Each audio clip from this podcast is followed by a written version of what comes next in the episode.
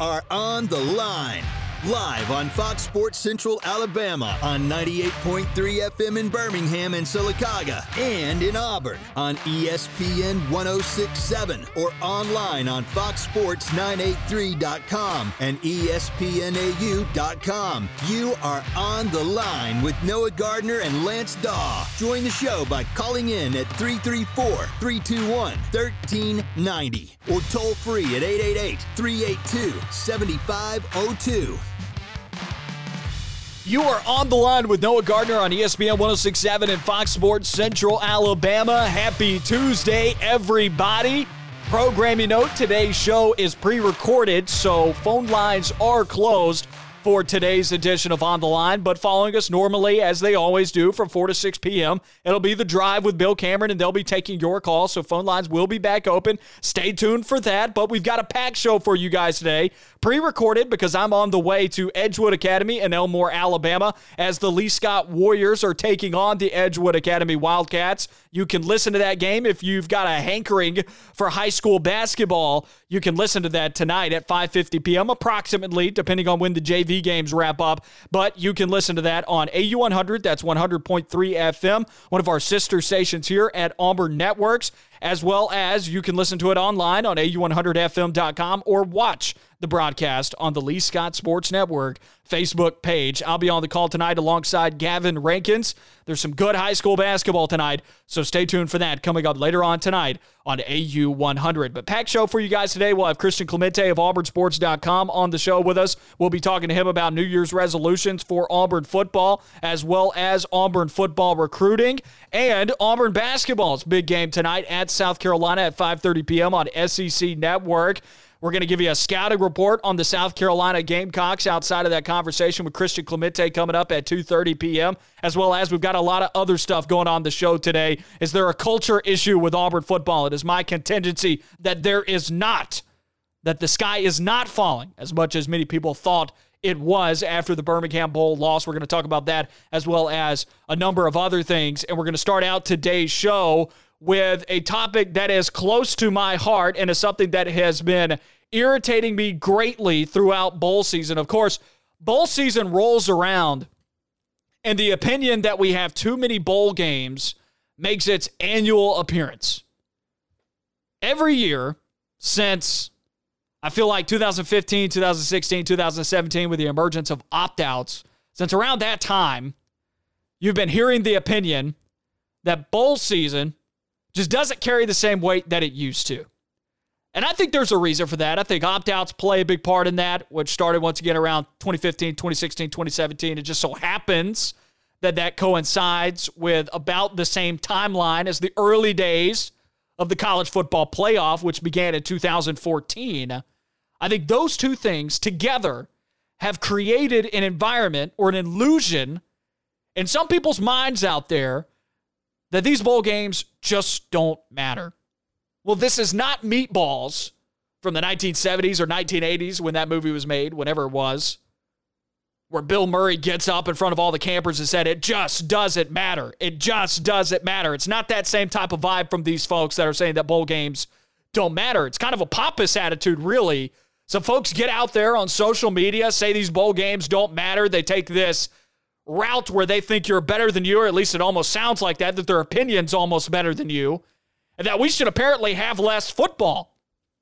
What's everybody's beef with more football? So we have 44 bowl games. That's fun.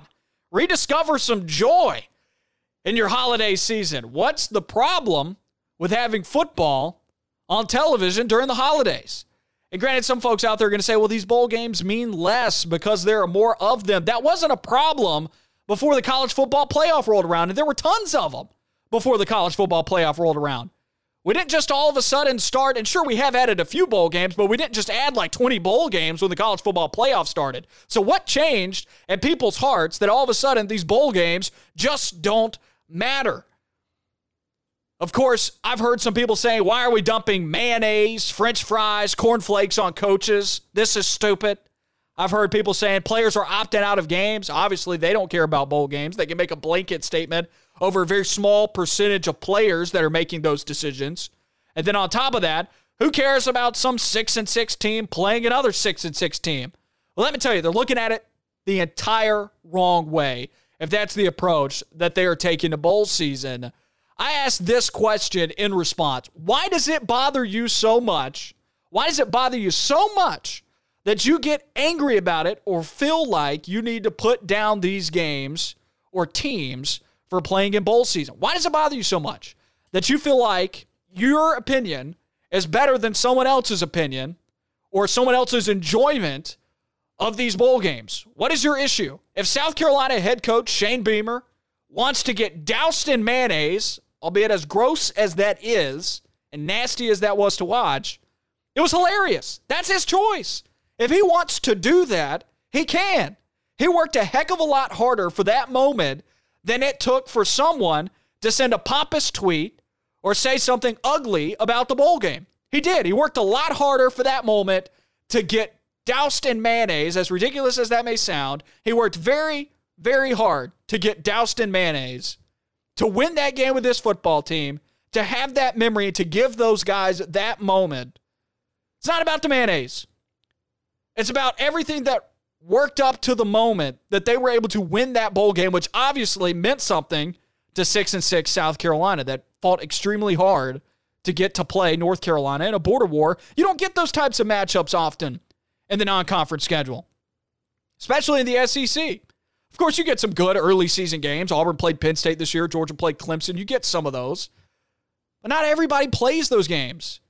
Other conferences where they're playing nine-game conference schedules, the Big Ten, Pac 12, they don't want to play in these games because it could be a guaranteed loss that takes them out of the college football playoff. Bowl season is when we get to see these matchups, and it's a fun time. So, why are folks trying to take the joy out of bowl games? According to them, they mean less because there are more games. Maybe to you, but to these teams playing, the games mean a lot. And it may be their only opportunity to play in them at least speaking to the players, it may be their only opportunity to get to play in one across their four years. Look at UTEP. That's a team that hadn't been to a bowl game in a couple of years. Look at New Mexico State a couple of years ago. That was their first bowl game that they ever made. And there's a lot of people out there, especially in SEC country, that'll say, I don't care about New Mexico State. Fine. But New Mexico State cared about being there. So don't tell me that that bowl game wasn't important. So what? You don't have to watch it. If New Mexico State is playing on TV, you don't have to watch it. If there is something else that you would rather watch on television, go and watch it.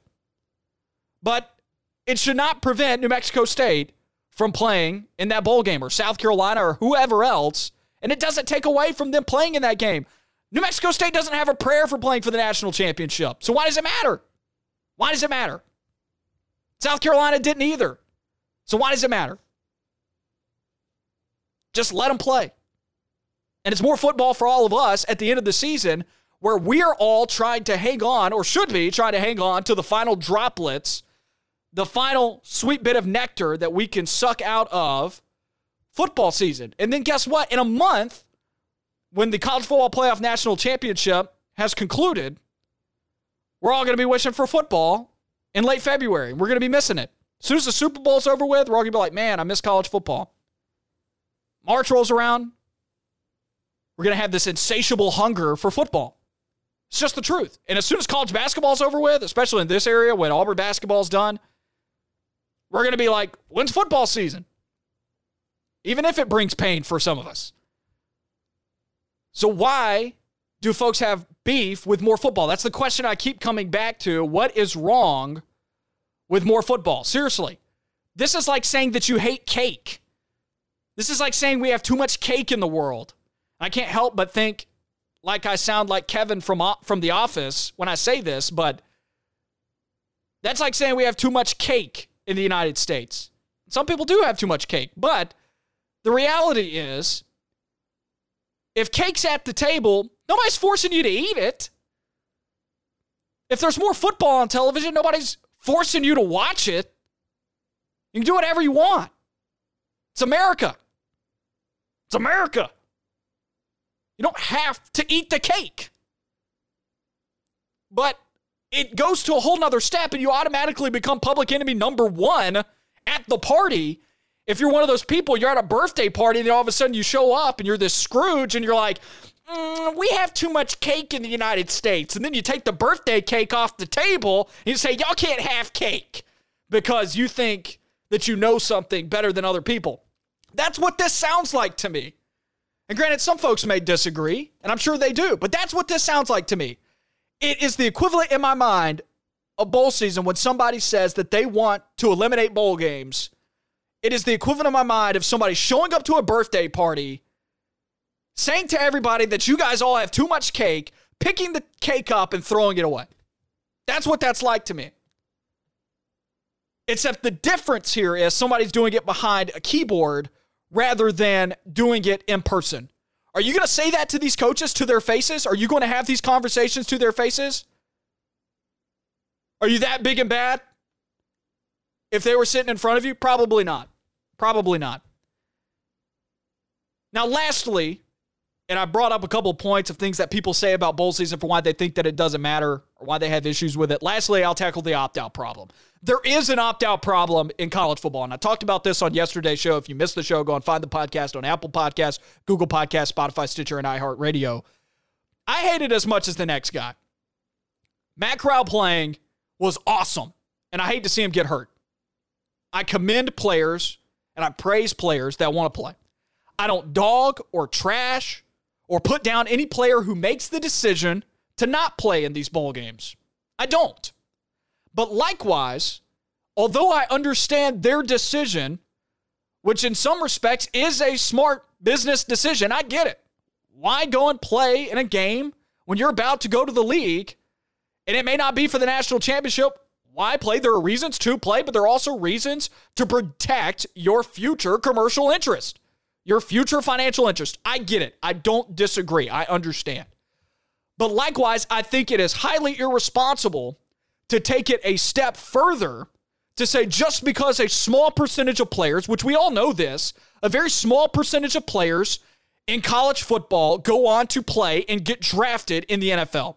And then an even fewer percentage of those players that get drafted actually stay on a team for a couple of years.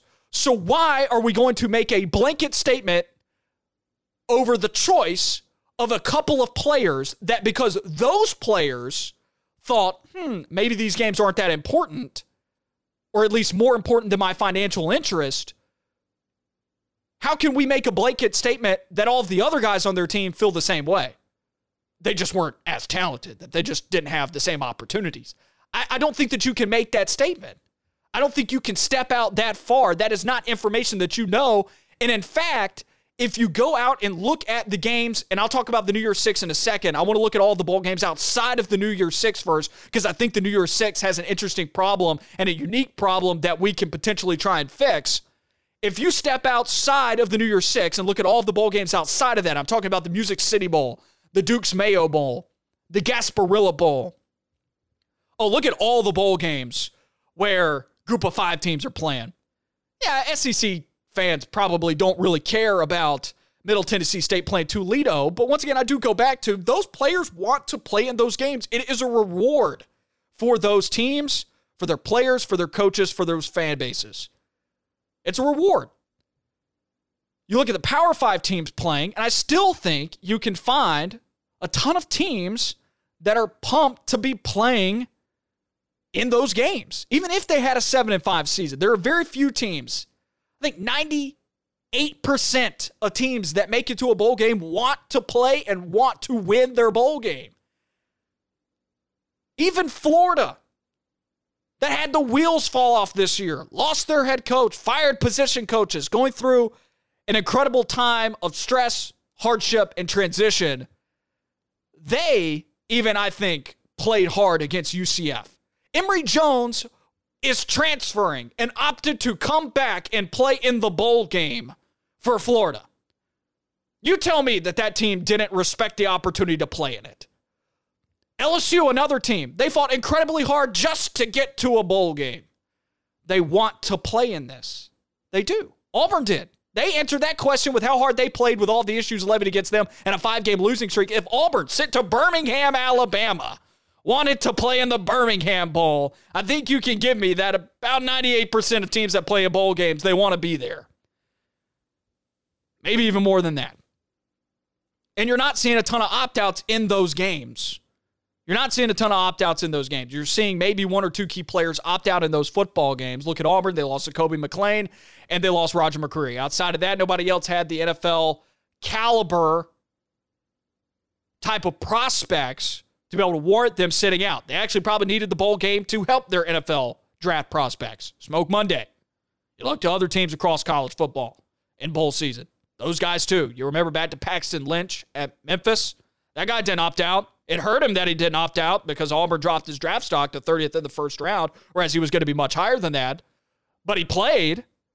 So the reality is, these guys, some of them do need it, some of them don't, and they choose to opt out. But the reality of it is, only a couple of guys choose to opt out in some of these games. And it does not change the luster or the competitive nature of those football games. Just look at the Tennessee Purdue game in the Music City Bowl, one of the best matchups of bowl season. Those teams are missing some guys. They both went seven, eight wins. Ended up being a great game. You could have eliminated that if you said, ah, it didn't matter. I very much so enjoyed watching that football game, even if it didn't have national championship implications. In reality, after about week five, 95% of college football has no national championship implications. Maybe even higher than that. So just cancel the rest of the season. Let's just do this battle royale style, and as soon as you lose, you're eliminated. Makes no sense. No sense. And so, about the unique New Year's Bowl game situation, where you actually see a higher volume of players opt out, Ohio State had two key guys opt out Chris Olave, Garrett Wilson. Kenneth Walker at Michigan State opted out. Kenny Pickett at Pittsburgh opted out. Those types of guys are bona fide NFL stars one day, at least some of them are. If you want to change that problem, expand the playoff to 12 teams and make the New Year's Six bowl game schedule a part of the college football playoff.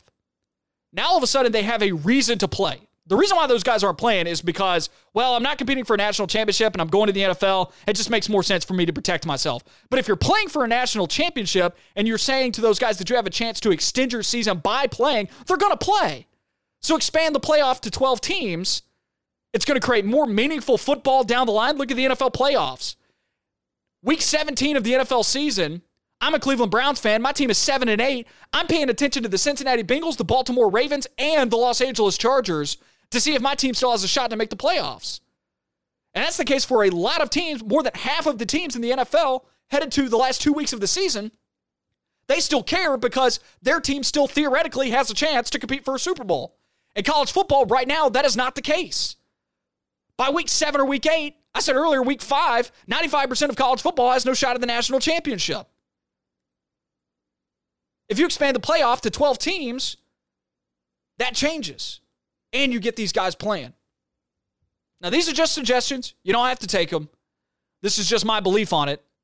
And what I believe isn't necessarily better than what anybody else believes or what their fix is. I'm not saying this is the perfect fix, but these are just some of the thoughts that I have on the matter. Expand the playoff. You fix the New Year's Six games, at least the opt outs in the New Year's Six bowl games, and then leave the rest of the bowl schedule alone. I like cake. But if I don't want to eat the cake, I don't eat it. Sometimes icing's a little bit too sweet for me. I eat cake sometimes, sometimes I don't. Sometimes I get ice cream cake. The equivalent to this situation would be me watching a different sport. At times this bowl season, I didn't watch a bowl game. I watched college basketball. Doesn't mean that I wanted to get rid of them. It's still great to have them there. We'll be back with more of On the Line on the other side of this break. Stay tuned. You're listening on ESPN 1067 at Fox Sports Central Alabama.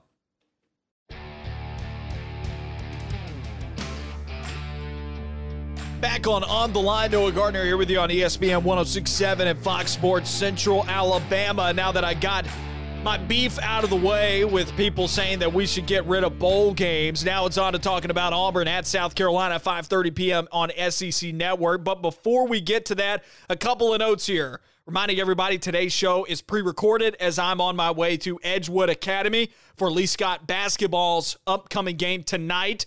Both varsity games can be heard on AU100. That's 100.3 FM. That'll be coming up at 5:50 p.m. Also, we've got Christian Clemente of AuburnSports.com coming up at around 2:30 p.m. A little bit after that, and we'll be talking with him about New Year's resolutions for Auburn football, recruiting on the offensive front for the Tigers. How are they restocking? or adding to the offensive cupboard for the team going into next year's football season, as well as Auburn basketball, which there are some tantalizing notes about Auburn basketball recruiting for some high value targets for that basketball team coming up in this year's class and the next. A potential number one overall recruit.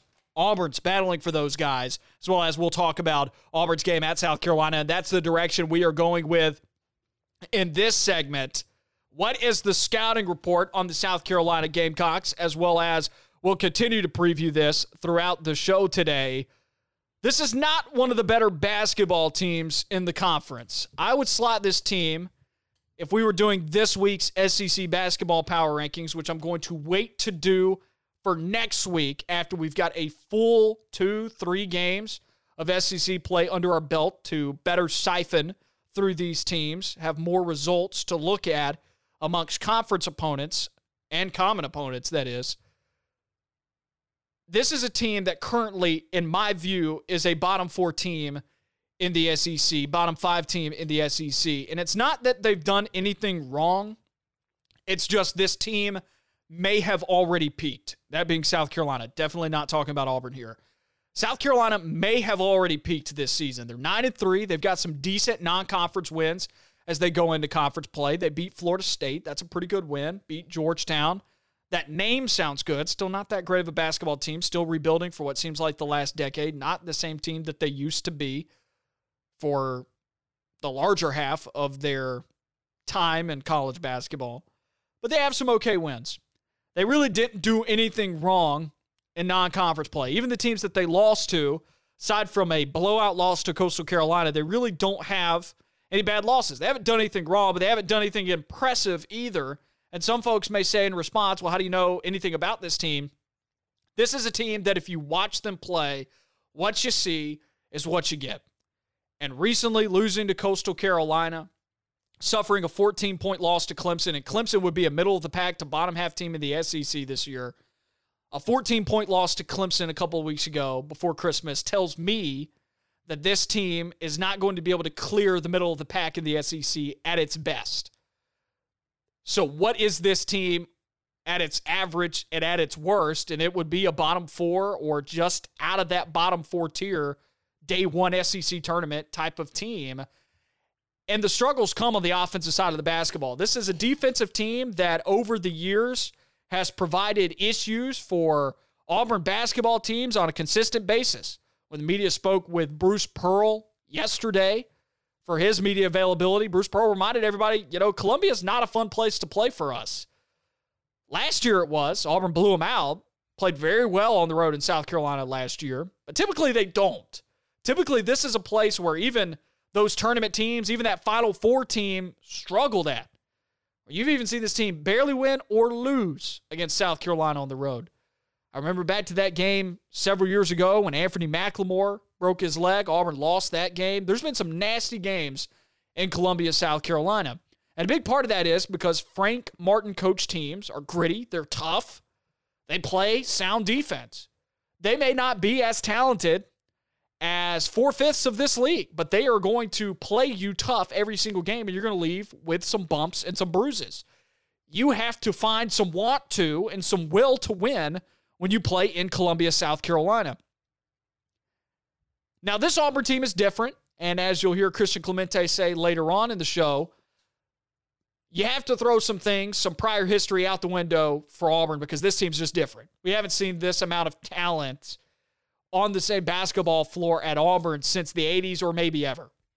Or one of those teams that was ranked number one back in the 90s. I just don't think that we've seen this level You've got two guys that I think are getting drafted in the first round after this year, and then you've got somebody else that, and Allen Flanigan, that is, if he can experience a quick return to his level of play last year, and if not add to that a little bit, I think he could be a potential first round pick.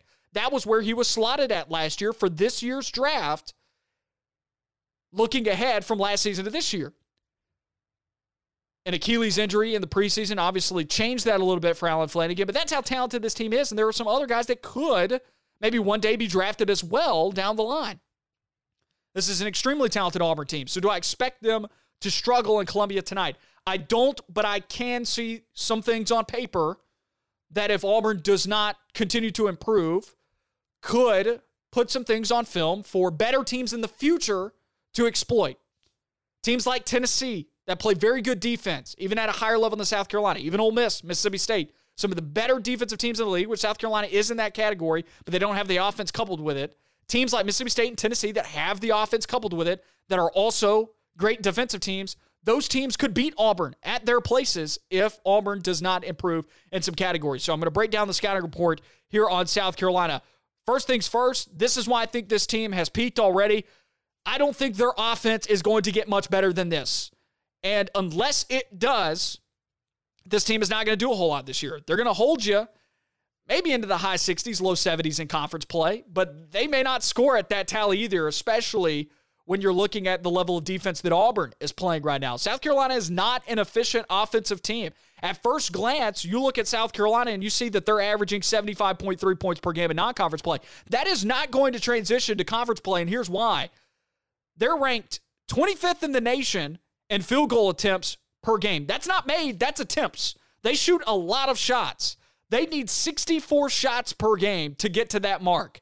They are ranked in appalling, and I mean appalling, 216th in the nation in two point percentage, 245th in three point percentage. They are 289th in free throw percentage. They can't shoot. They can't shoot the basketball, Paul. Shooting a high volume against this Auburn defense will not help you. If anything, it will bury you. You do not want to get into street ball with Auburn basketball. You do not want to get into a game where you are trying to outrun Auburn's guys because you can't do it. Nobody runs the floor as well as Auburn does in the SEC. Nobody else in the conference does it as well as Auburn. Heck, some folks may not run as well as Auburn does in the nation. Auburn may be one of the best teams running the floor in the entire country. South Carolina is not going to be able to outrun this Auburn basketball team. Now, on the flip side, saying some good things about South Carolina, they're an efficient defensive team that can give Auburn problems if they don't play the right way. If Auburn does not play the game the right way, meaning passing the ball, getting good shots, shot selection has to be on point. If they're turning the basketball over, as Bruce Pearl pointed out, they won't let you run your offense if you're turning the ball over or you have lulls in your game on the offensive end of the floor. This is going to be a test for Auburn's offense and them playing the game the right way. Auburn can play the game the wrong way in Columbia tonight, and they can still win. It won't be by a lot, but they can still win. It won't be pretty, but they can still win. Or they can play the game the right way and they can destroy them and they can make a statement and they can show that they're improving. And as Will Wade said, as Will Wade said back when he was talking about playing in Auburn Arena, that folks will be hanging from the rafters. Let me tell you, folks will be hanging from the rafters in Coleman Coliseum. They'll be hanging from the rafters in Thompson Boling Arena. They'll be hanging from the rafters and any of the other incredibly hostile environments that Auburn's going to have to go and play in in the SEC this year. In Fayetteville, they will be. That is one of the toughest places to play in the country. If you don't play the game the right way, teams will take advantage of that. And that has been one of my criticisms of this team at this point. They're playing a really good brand of basketball right now. But there are some things that they can clean up, and I think shot selection is one of those things. This team is just shooting 44% from the floor. Believe it or not, that's what South Carolina is doing right now. From an efficiency standpoint, Auburn is doing a pretty good job, but they can do better. South Carolina defends the rim really well, holding opponents to 41% shooting from inside the arc. That mark is sixth in the nation. They're also 17th in blocks per game. So they defend the rim really well. Auburn is going to be challenged there, and that's an area where Auburn has done a very good job of scoring especially with Walker Kessler's emergence as of late, being a dominant post player. They defend the rim really well. So, how does Auburn react to South Carolina defending the paint? Are they just going to start shacking up threes like we've seen over the years with previous Bruce Pearl coach teams? That because they get frustrated, they just try and shoot through it? That's not going to work. That's going to produce an ugly performance. You have to work to get good shots. You still need the paint touches. South Carolina also creates turnovers at a high rate. They force 16.1 turnovers per game. Auburn turned the ball over 21 times against LSU. Now, this is a different situation. LSU's defense is a lot better than South Carolina's. LSU's a lot more talented than South Carolina. Auburn should not turn the ball over that many times. I will be looking for Auburn to turn the ball over less than the amount that South Carolina typically turns over their opponents. South Carolina is still good away from the rim at defending the three point line. They hold opponents to 32% from three point land. It's hard to find a weakness with the South Carolina team. They're actually almost as tall as this Auburn team, whose average height is six foot five. South Carolina's is six foot four. They defend the rim really well. This is a team that I think can bang with Auburn down low. The only area that they struggle with on defense is fouling. Opponents shoot about 22 free throws a game. Will that manifest itself in this game? Keep going after it in the lane. Because if Auburn turns around and gets frustrated and fires up a ton of threes, this isn't going to go well. It's not. It's not going to go well if Auburn does that.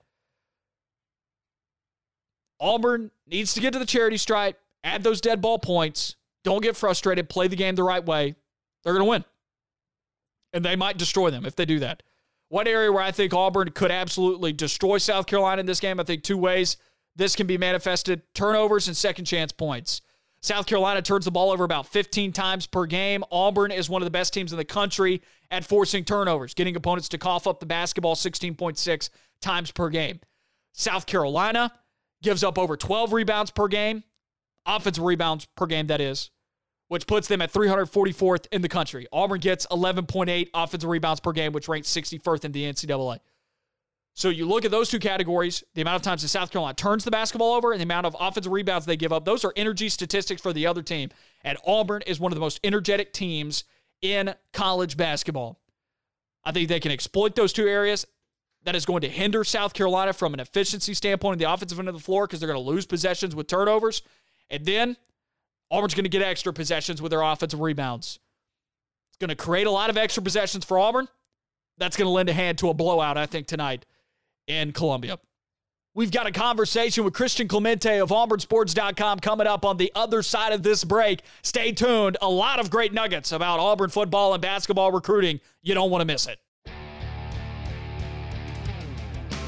Back on On the Line about 30 minutes into the Tuesday edition of the show. Programming note for folks out there today's show is pre recorded, so phone lines are closed, but we do still have a special guest on the program today. As promised, Christian Clemente of AuburnSports.com joining us for the Tuesday edition of On the Line. Christian, how's it going today, my man? It's going good. It's going good. How about you, Noah? It's going really well. Of course, you and I had been talking a little bit yesterday, and then some big news dropped. That big news, namely being Kobe Hudson. Uh, he said on his Instagram that he was kicked off the team. What do we know about this situation revolving around Auburn's number one wide receiver? Yeah, so we're still trying to figure some information out here. Um, he is expected to enter the transfer portal today. Um, you know, last night he announced that he would be leaving, and then he said he was kicked off the team. He then deleted that Instagram story, but I think that was more so an indication of he didn't want that to be up anymore, and he just didn't really want that message out there. Maybe um, from what I've been able to gather, this staff um, asked something of him, and he declined to do it. And whether that resulted in him being kicked off the team or him not being welcomed back, I'm not entirely sure there. But either way, he's not going to be back next year, which I think it's a pretty big loss. Um, I, he, was wide receiver one this year because of the issues um, just at the wide receiver position as a whole.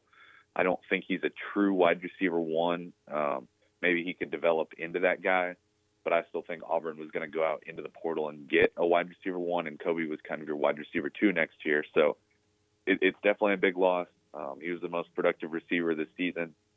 He improved a ton. I mean, he didn't really even play his freshman year and then this year he puts up, I think, 44 receptions, um, quite a bit of yards, um, led the team in touchdowns, I do believe, as well. And he was the only player to score a touchdown um, in the Houston game. So, you know, they've had it's it's just a big loss. I don't know how else to spin it. Um, it's definitely, especially you're losing Bo, um, you were able to keep Tank, but now you lose your wide receiver one.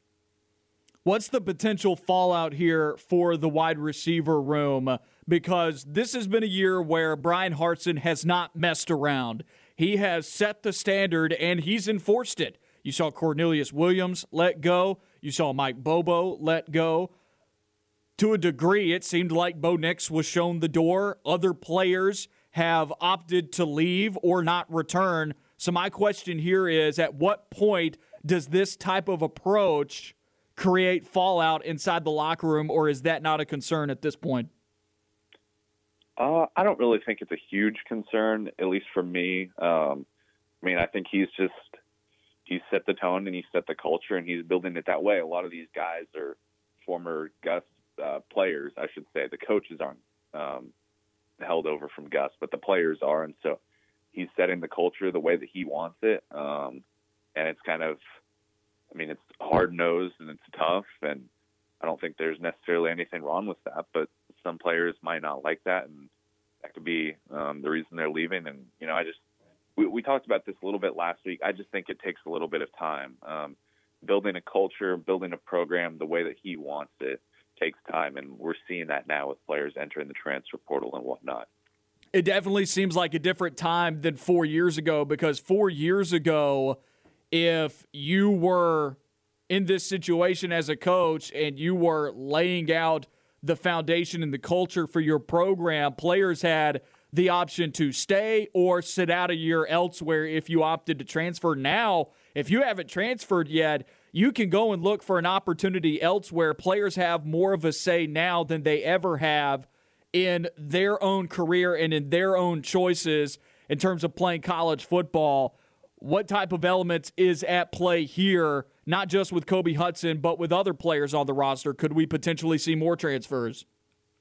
Yeah, I certainly think we could see more transfers, um, and I think we will. To be honest, I mean, we saw Dre Butler, that uh, the JUCO defensive lineman, transfer out yesterday as well. Obviously, not nearly as big of a name as Kobe Hudson, but um, I think you could potentially lose maybe one more defensive lineman just because that room is just so stacked. Um, think you could just see a couple other names depart um, throughout the next couple weeks or so, and then also I think you'll see guys leave it after spring practice once that depth chart starts to shake out. Um, and I think that's just going to be something that happens all across the country with every school um, because, like you said, it's so much easier to transfer now. Um, and then also, I think you're just seeing it a little more at Auburn because it is a new staff, um, and all of these guys, for the most part, are just still Gus Malzahn guys.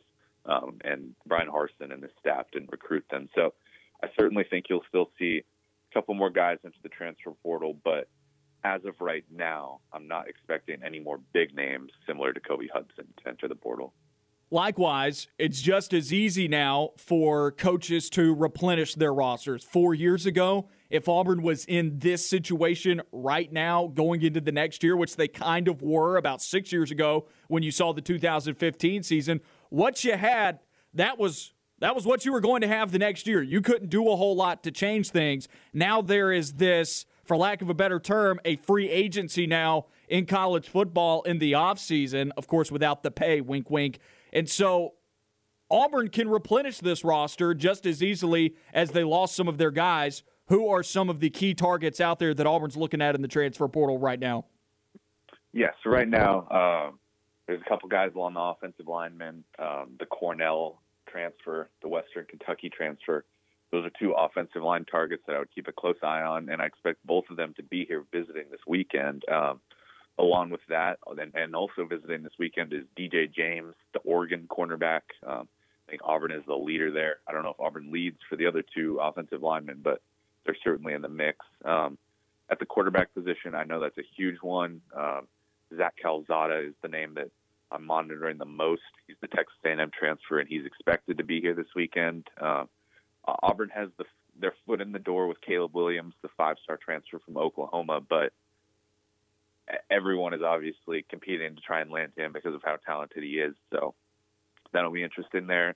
Um, the one thing I would keep an eye on with Caleb Williams is um, Austin Davis and how he's able to impact that because Caleb Williams is a future NFL guy. Um, and so was Auburn able to spill or to uh, to sell Caleb Williams on Austin Davis and what he can do and develop him? And from what I've heard as well, Caleb Williams and his family does have a relationship with Russell Wilson, um, and obviously Austin Davis has now coached Russell Wilson for a couple years now. So I think Auburn has a fighter's chance there. I certainly would not call him a leader, but they're in the mix there as well. Um, and then with Kobe Hudson gone, I expected Auburn to get one, maybe two wide receivers. Now I certainly expect Auburn to go out and get two wide receivers to the portal.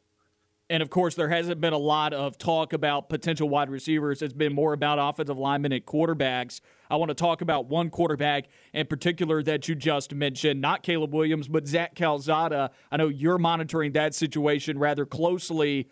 What does this coaching staff see in Zach Calzada? Not saying that he's a bad player. I thought, and he was in my top five list of quarterbacks at the time, and that was a month ago in that transfer portal. There's more guys that have entered now, and that would definitely have pushed Zach Calzada off the list. He was just fifth on a list of five, but I did think that it wouldn't be a horrible option to go after Zach Calzada. What does this coaching staff see in Zach Calzada that maybe the public doesn't?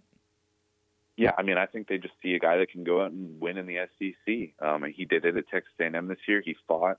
He won them that Alabama game. Um, he's proved that he can do it, and I think that they see some untapped potential, and they think that they can improve his game a little bit. Um, I know some fans, some Auburn fans, are going to be a little concerned if Zach Calzada is the name that ends up coming to the transfer portal. One thing I would say is I don't know if he would be the only quarterback name that comes to the transfer portal. I think if they got Calzada, they would try and go out and get another guy as well. Um, so we'll just kind of have to wait and see there. But I do think Calzada is the name that you should probably keep an eye on the closest. Absolutely bizarre to me. Not saying that you're wrong, but absolutely bizarre to me that there would be five or six guys on a depth chart that would all be wanting to play next year at the quarterback position. What does this mean for TJ Finley, Dematrius Davis? Yeah, so I think um, despite maybe some Auburn fans giving up on him, I don't think Auburn, these coaches have given up on TJ Finley at all. Um, they still believe in him and they think still think that he could be that guy, but they also understand that they need to go out and get more guys in the room to compete with him and to compete for the starting job. So, uh, I mean, we have two seasons worth of tape on TJ Finley now at two different schools, and personally, I I, I don't think he's going to be the guy, um, and I think whoever they bring in through the portal will be that guy. But TJ will still have a chance to compete for the job. As for Dematrius Davis, um, your guess is about as good as mine. I thought we would see him in the Birmingham Bowl, but we didn't. Um, and I think that was kind of an indication more so just how the game was going. And while TJ Finley didn't have a great game, he also didn't lose Auburn that game by any means. So they just kind of kept rolling with him. Um, but it's going to be, I mean, I think it's going to be a completely open quarterback competition come spring practice. I think Auburn will have its quarterbacks, quarterback or quarterbacks that they go out and get to the transfer portal in the next week or two maybe three weeks here, and then they're going to get ready for spring practice. And I mean, it's going to be open for everybody. Even Holden Geriner, I think, will have a chance to compete for that starting job. Despite some of the exits, my last question to you here about football is despite some of the exits, there has been some negativity in the fan base since the Birmingham Bowl. You know it. You were on the show last week. In regards to that negativity, respond with why there are reasons for optimism for Auburn in 2022. Yeah, so I think the first one, and we just talked about it a little bit there, was just we knew it was going to take time. We said it when Brian Harsin first got hired that it was going to take time, and everybody knew that, and everybody acknowledged that. And then Auburn started off the season pretty good with only losses to Penn State on the road and then Georgia. And all of a sudden, we were talking about how Auburn controls its own destiny. And then from that point on, Auburn lost five straight. So obviously, it was kind of a disastrous end of the season. But the hopes got people got their hopes up too high, and they failed to remember that we knew it was going to take time because it takes time to build a culture and it takes time to build a program the way that a coach wants it. So I think for one thing, it's just going to take time. For the second thing, this defense next year is going to be, I think it'll be better than it was this year for a couple of reasons. Um, the talent that they're getting is insane. I know they're losing Zakoby McClain, Roger McCreary, Smoke Monday. I know they're losing those guys. If they go out and get a transfer portal linebacker, they'll be perfectly fine. I think they're already fine in the secondary, but um, if you were to get DJ James, that would be a big win. Um, and then it, this team as a whole, the defensive unit, I should say, will have more time to learn Derek Mason's schemes. And I think we even saw Derek Mason grow throughout this year as well. He started pressuring a lot more during the second half of the season. Um, not even the second half, but just those last couple games. So I think the defense will be will just be absolutely insane next year. Um, and then the main thing is we don't know what the offense like. You can panic now, yeah, but we don't we don't know what the offensive roster is going to look like next year. There's going to be a couple guys added to the offensive line room. There's going to be a couple guys added to the wide receiver room. There's going to be at least one guy added to the quarterback room. Uh, so we don't know what the offense looks like next year. I don't think it's fair to judge them now for where the offense stands. The the room is going to be totally different just one month from now, and we'll just kind of have to wait and see. And then you might be able to panic a little bit. You know, if Auburn can't really get some big names out of the portal, then you might be able to panic. But I don't think it's worth panicking quite yet. Last question to you before we let you get out of here. I really quick want to touch on something that will bring joy to Auburn fans. Auburn basketball recruiting is popping off.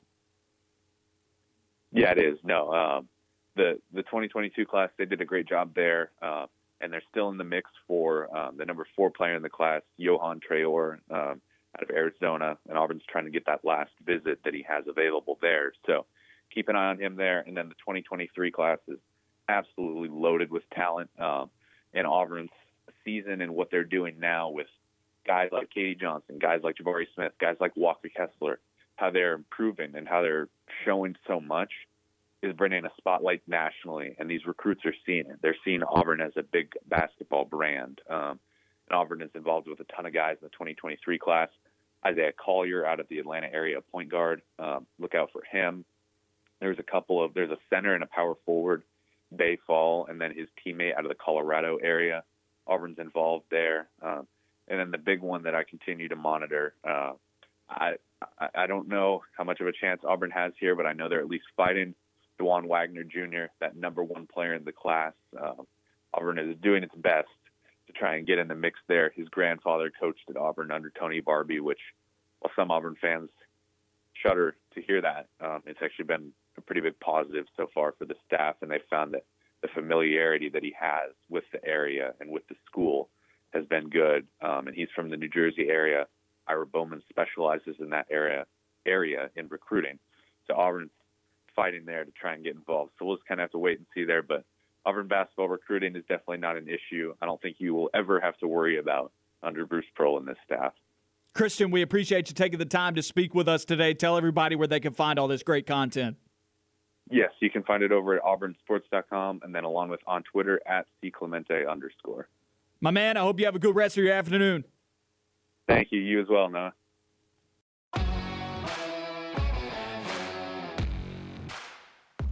Wrapping up hour number one of On the Line. Noah Gardner with you on ESPN 1067 and Fox Sports Central Alabama. Big thank you there to Christian Clemente of AuburnSports.com for joining us in that previous segment. Just a couple of minutes left here in hour number one. A reminder to everybody today's show is pre recorded as I am headed to Elmore, Alabama to see Lee Scott basketball take on the Edgewood Wildcats. I'll be on the call for that game tonight alongside Gavin Rankin. Stay tuned for that on AU100, one of our sister stations here at Auburn Networks. You'll be able to find that broadcast once again on 100.3 FM here locally in Auburn, Opelika, or online on AU100FM.com. Or you can watch the broadcast on the Lee Scott Sports Network Facebook page. Approximate broadcast start time is at 5:50 p.m. depending on when the JV games end. Before we get out of here for hour number 1, let's take a listen to what's on TV tonight. All right, everybody, new episodes of FBI, FBI International, and FBI Most Wanted air on CBS starting at 7 p.m. Steve Harvey's humor is headed to the courtroom with the all new show Judge Steve Harvey tonight at 7 p.m. on ABC. The final chapter of This Is Us begins tonight at 8 p.m. on NBC. In live sports, we have one bowl game on television tonight with the TaxAct Texas Bowl between LSU and Kansas State at 8 p.m. on ESPN. College basketball, buckle up. At 5:30 on SEC Network, number 9 Auburn heads to hostile Columbia to face the South Carolina Gamecocks. Moving to 6 p.m., Oklahoma is at number 1 Baylor on ESPN2, and number 16 Kentucky is at number 21 LSU on ESPN. Texas A&M and Georgia will square off on ESPNU. Vanderbilt is at Arkansas at 7:30 on SEC Network. Moving to 8 p.m., Georgia Tech is at number 2 Duke on ACC Network, and number 6 Kansas is at Oklahoma State on ESPN2. And that's what's on TV tonight. It's been a fun hour number one. If you've missed any of it, go and find the podcast on Apple Podcasts, Google Podcasts, Spotify, Stitcher, and iHeartRadio. We talked a lot about bowl season up to this point, as well as we had Christian Clemente of AuburnSports.com with us to give us the latest on the Kobe Hudson situation, as well as recruiting and offensive recruiting, that is, for Auburn football as they need to replenish the roster in some bad way, let me tell you. And then you also talk about Auburn basketball recruiting, something that can bring joy to Auburn fans. They're in the running for the number one player in the 2023 class. He gives you some great nuggets on all those things. You want to go back and find it once again. Go and find the podcast wherever you get your podcast. That's where you can find us on On the Line. We've got a fun hour number two planned for everybody coming back in just a few moments. We'll have making headlines, and of course, there's a lot of headlines in Auburn sports going into today. So we'll be talking about all those top stories in the Auburn sports world. On the other side of this break, you're listening to On the Line, hour number two on the way.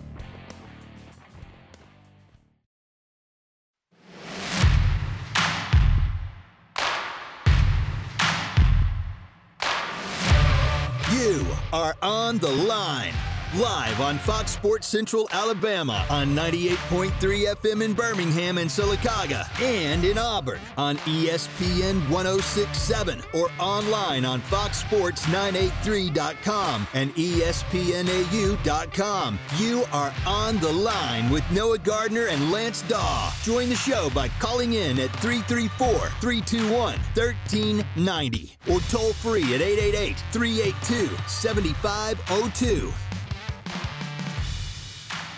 Hour number two of On the Line here on ESPN 1067 and Fox Sports Central Alabama. Noah Gardner with you. Programming note today's show is pre recorded due to the fact that I am on the way to Edgewood Academy for a Lee Scott Academy basketball game with the Edgewood Wildcats. That game can be heard tonight on AU 100. That's 100.3 FM in the Auburn Opelika area or online on AU100FM.com or watch the video broadcast on the Lee Scott Sports Network Facebook page. The approximate broadcast start time tonight at 5:50 p.m. depending on when the JV games end. So a lot of great stuff coming up tonight. Once again, AU100 100.3 FM, the home of the Lee Scott Sports Network. It's been a fun show so far today. If you missed any of it, Go and find the podcast on Apple Podcasts, Google Podcasts, Spotify, Stitcher, and iHeartRadio. We had Christian Clemente in hour number one of AuburnSports.com to speak to us about the latest with the Kobe Hudson situation, as well as everything else going on with Auburn football and the transfer portal and Auburn basketball recruiting.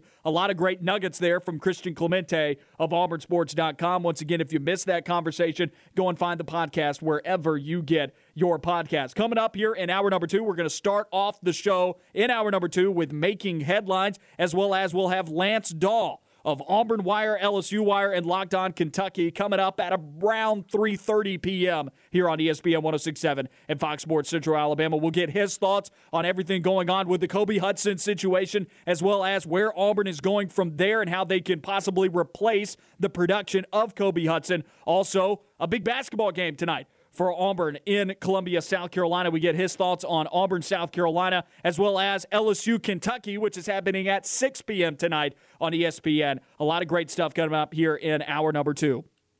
We're going to start off hour number two with making headlines, and there are quite a few Auburn storylines going into today, and some stuff that we didn't talk a ton about yesterday. And the top storyline going into this afternoon is Kobe Hudson's departure from the Auburn football team. Yesterday evening around 7 o'clock, you saw some of the news break via Kobe Hudson's Instagram saying that he will be departing from the team. And he had another post that has since been deleted, as pointed out by Christian Clemente of AuburnSports.com, saying that he was kicked off the team. Auburn losing their number one receiver this year a natural wide receiver, according to Zach Blackerby of Auburn Wire and Locked On Auburn, friend of the program. 44 receptions, 580 yards, four touchdowns this season. This is a big loss for Auburn. 13.2 yards per reception. He really grew from the start of the season to the end and became Auburn's most productive outlet in the passing game. We saw his hands grow. He fixed his drop issues. I felt like by the end of the year, it wasn't as big of a problem as it was through the first couple of games. Kobe Hudson was a key cog for this Auburn passing game moving forward, and one of the reasons why I felt comfortable with a new quarterback coming into the system that maybe you didn't have to go out and get a transfer wide receiver. It was on the wish list. I wanted someone to come in that was going to be a stud because I don't think Kobe Hudson is your typical number one wide receiver pretty much anywhere in the SEC aside from some of the bottom feeders in this league that are also in similar positions with their receiving corps as Auburn was this year. So I would like to see a stud come into the program. But Kobe Hudson welcomed the role, and he was consistent for the most part, and he helped Auburn in a big way. And I thought, well, maybe next year he even continues to improve, and maybe he grows into that number one receiver. It was at least another skill position piece that Auburn had, and now they don't. So the reality is, wide receiver now turns from want to need. Auburn needs to go out and get a transfer quarterback, maybe two, depending on which transfer quarterbacks they bring in. Competition's going to be a good thing for that room. TJ Finley may still end up winning the job. I don't think he will, but this coaching staff, according to Christian Clemente of AuburnSports.com, has not bailed on TJ Finley just yet. Could it be Zach Calzada coming into the room? Do you feel comfortable enough in Zach Calzada entering the Auburn football program that he is enough to help elevate this team beyond where they were at this year? I'm not sure about that. Can you get Caleb Williams, who will come to Auburn through the transfer portal, and there most definitely will be a competition from the spring into fall camp?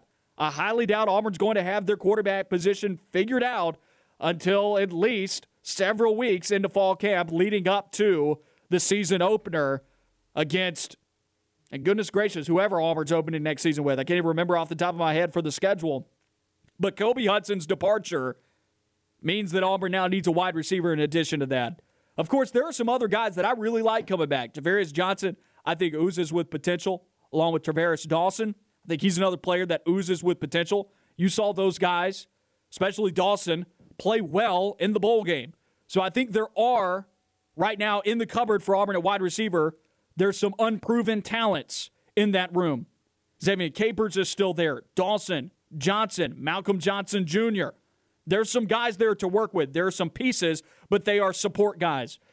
Nobody that's absolutely going to be able to wreck a secondary. Can you find that in the transfer portal? Is that available out there? Who is going to enter after the spring? This is going to be a development that I don't even know is going to be solved by the time the spring game rolls around. It wasn't for Auburn this past year. Think about when they got Demetrius Robertson. He wasn't even there for the first day of fall camp because he was having to wrap up classes at Georgia. This is going to be something that you're going to have to wait patiently for all the way up until fall camp. And sure, they may get a guy before spring. They may get a guy right after spring. They may get a guy somewhere in that interval between now and fall camp. But the reality is, they need someone. And then this is also another area that we've talked about need for Auburn. They need several offensive linemen. You've got Keiondre Jones coming back at a guard spot, and I think Kilian Zierer is going to start at a guard spot. Those are your two players on the offensive line that I feel confident in saying will start on the Auburn offensive line. There's potential for Jeremiah Wright coming off of his ACL injury as he moves back to the offensive line. There's potential for him to start. There's potential for Nick Brahms to come back and start at center depending on what happens with Nick Brahms at center, will tell me whether or not Auburn needs two or three more offensive linemen out of the transfer portal. And right now, I would say Auburn needs three guys in the transfer portal. Will they be able to find three that they're comfortable with that can start in the SEC? Or is someone young that we haven't seen yet? Could it be a Jalil Irvin that played in the bowl game and we have seen, but we've seen very little of him, who that we haven't seen a whole lot of, will end up starting the offensive line next year, and are they ready? I do think that this coaching staff has a plan. I do think that this coaching staff will go out and find offensive linemen to help complete this roster. The question is, how many and at what positions, and also who's returning? Will Nick Brahms be back? I don't expect Brandon Council to be back. Brodarius Hamm has already announced that he's on his way. The real question here is about Nick Brahms. Will he be back to play the center position? And right now, I would say Auburn needs to go after three offensive linemen to help fill this offensive line out, also fill it out for the future. They need to basically remake the entire offense. That's what you should take away from the last couple of minutes that I've been talking. They need a new quarterback, maybe two. They need a wide receiver, and they need several offensive linemen. They're going to have to remake half of this offense, and it pretty much is the most important parts of this offense. Moving on to our second headline and a player that is going to help Auburn do this. Auburn High School product. 2023 offensive lineman Bradyn Joiner, the number one center in the 2023 class, committed to Auburn back on New Year's. And we didn't talk about this a whole lot yesterday with Jeremy Law of Radio Alabama Sports with us on the show. But the six foot one, 330 pound interior offensive lineman is top 253 nationally, according to 24 7 Sports Composite, and the number 16 player in the state of Alabama. This is a good get for Auburn in the 2023 class. He's the first commitment for Auburn. It's got him up to number 33 nationally, number 11 in the SEC. So just the beginning of next year's recruiting class, but this is a good sign. Auburn was able to go and get a local product. That's point number A, or letter A, excuse me. Letter B, they went out and got a highly sought after player in the state of Alabama. This guy had offers from Georgia, Arkansas, other SEC teams that Auburn was able to beat out. They beat out Penn State. His top three was Auburn, Penn State, and Georgia. That's a good sign. Auburn won a key recruiting battle for somebody that Georgia wanted. Auburn got this guy. So those are two good points for Auburn that they were able to win a local battle and get a good product. And then letter C, this is an offensive lineman that is going to start, barring injuries or some type of disaster whatever it may be, this is a guy who has the talent to start for an SEC team at a position that I don't think Auburn's recruited very well in the past. The center position has not been a strength for Auburn the last five years. Kaleb Kim and Nick Brahms. Now, I think Nick Brahms is serviceable. I think he's a smart center. The areas in which he lacks is the actual execution and physicality standpoint of playing on the offensive line, but I think he's a smart center, and the veteran presence helps this offensive line gel. But you could do better in terms of physicality and playing style and actual ceiling of what you're able to achieve. And that's not a knock against Nick Brahms. I would like to see him return for next year's team because I think he can help bring the offensive line together. He can help be the glue in the center to help bring some of the younger players along that are going to have to play. But Bradyn Joiner, the number one center, you don't get better than that at that position. Number one center, he's going to help this offensive line out tremendously in the interior and help bring this scheme along. This coaching staff really wanted this guy, so this is a good get for Auburn. And I think people should be excited about the two Auburn high school offensive linemen that Auburn has brought in, and E.J. Harris and Bradyn Joiner. Auburn is winning some local battles for players over teams like Alabama and Georgia that Auburn really wanted. And they may have not have been at the top of the target list for Georgia and Alabama, but Auburn really wanted these guys, and these players can play at Auburn, and I think they will play at Auburn. Another headline here Auburn has convinced, despite the exit of Kobe Hudson over the weekend, you saw a slew of players announce that they will be returning to the Auburn football program. That being Owen Pappoe, Marquise Burks, Derek Hall, Colby Wooden, John Samuel Shenker, just to name a few. Forgive me if I'm forgetting anybody off the top of my head. But for all the talk about guys leaving, there is still a heavy presence of players returning, which tells me that all the negativity since the Birmingham Bowl, or really over the last five games of the season, of people trying to make points that the culture's bad or that this experiment is failed. I think that it's a great sign that these veterans who had other options, they could have gone and done other things, could have moved on into their life, they've graduated, could have gone to the NFL. They had other things that they could have done, could have transferred. They had other things that they could have done they opted to return tells me, and there's been plenty of evidence throughout the season of this being a team that was locked in to Brian Harsin's culture change and what he's trying to build here at Auburn. You talk about what Chandler Wooten's comments were after the bowl game and how he talked so highly of Brian Harson. Sure, a couple of guys have left, and that's going to happen. When you have a new head coach come to a university with his ideas that are different and vastly different, I think, than the previous regime – you are going to have guys that just, it doesn't work out. And unfortunately, Kobe Hudson was one of those guys. Bo Nix was another one of those guys. Those are two big casualties for the Auburn football program going into 2022. But this is not 2015. This is not 2016. The transfer portal is at play without guys having to sit out. The college football version of free agency can help you replenish your roster so this is not time to panic. You could panic right now if you wanted to, but the reality is this coaching staff has proven that they can recruit, and I would give them a chance to go and replenish the roster because you don't think that they know that they need to go out and get replacements for these guys. They know that. They know that better than you do. So I wouldn't panic just yet. I would panic if fall camp rolls around and this is the offense that you trot out. If Auburn whiffs on a ton of different players and they don't really get good replacements in the transfer portal, then I would panic because this offense, I think, could really hurt Auburn in terms of being able to get to a bowl game next year as it stands right now. But I don't expect this to be the roster going into next football season. I expect this coaching staff to be able to go and get great additions in the transfer portal. Auburn is a place that players want to play. They do. Just look at this past year's recruiting class. Auburn came out of nowhere.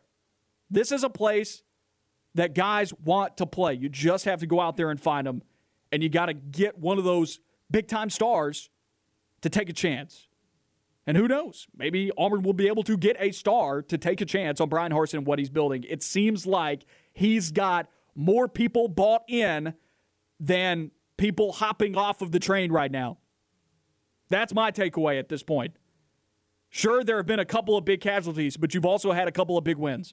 Tank Bigsby coming back. It seems like more guys are bought in than the guys that are saying peace. So that's my takeaway at this point. Another headline we're going to stay in the SEC, but we are going to bounce to an SEC West rival. Ole Miss running back Jerrion Ealy announced his decision to head to the NFL draft. I think this is a good move for Jerrion Ealy, and I think he could have quite a long NFL career, barring once again disaster with injuries and whatnot. Jerrion Ealy is a Swiss Army knife running back. I see third down running back in the NFL.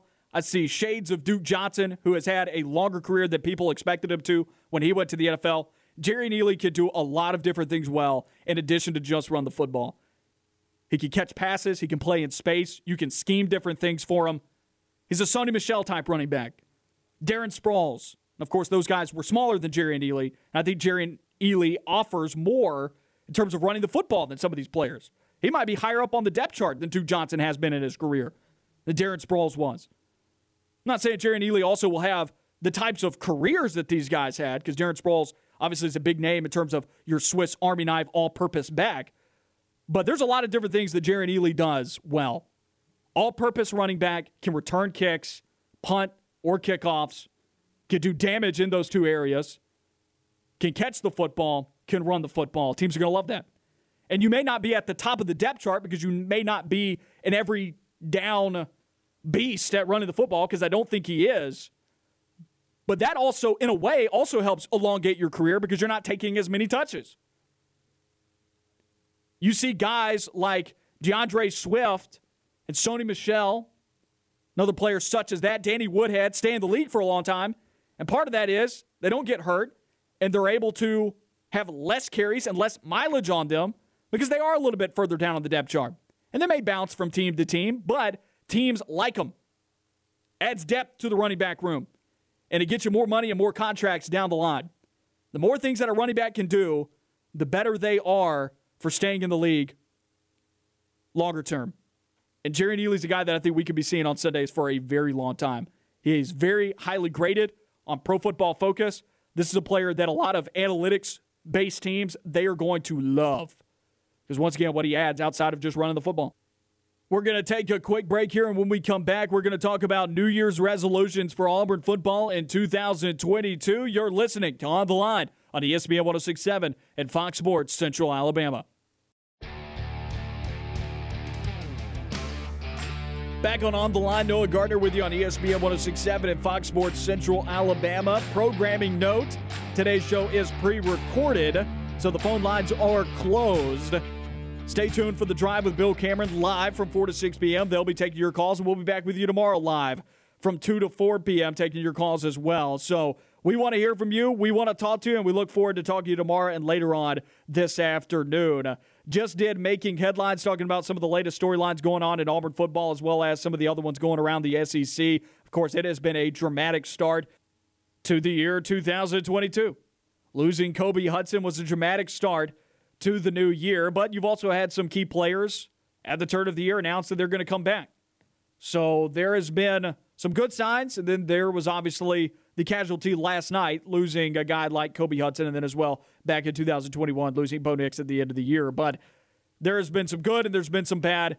And of course, I'm someone who has an optimistic tone about Auburn moving forward into this next year. I don't think things are as dire as some folks are going to point out. And that's where I get into my New Year's resolutions for Auburn football in 2022, the segment, because I also recognize I'm not sunshine pumping here. There are things that need to improve going into this year. I just think a lot of these things will improve. So let's get into it. New Year's resolutions for Auburn football in 2022. I'm going to start off with one that I think a lot of Auburn fans are going to agree with. And I say this respectfully because I'm not a coach, but there are some things that happened with in game situations this year that I didn't quite agree with the decision making from the Auburn coaching staff.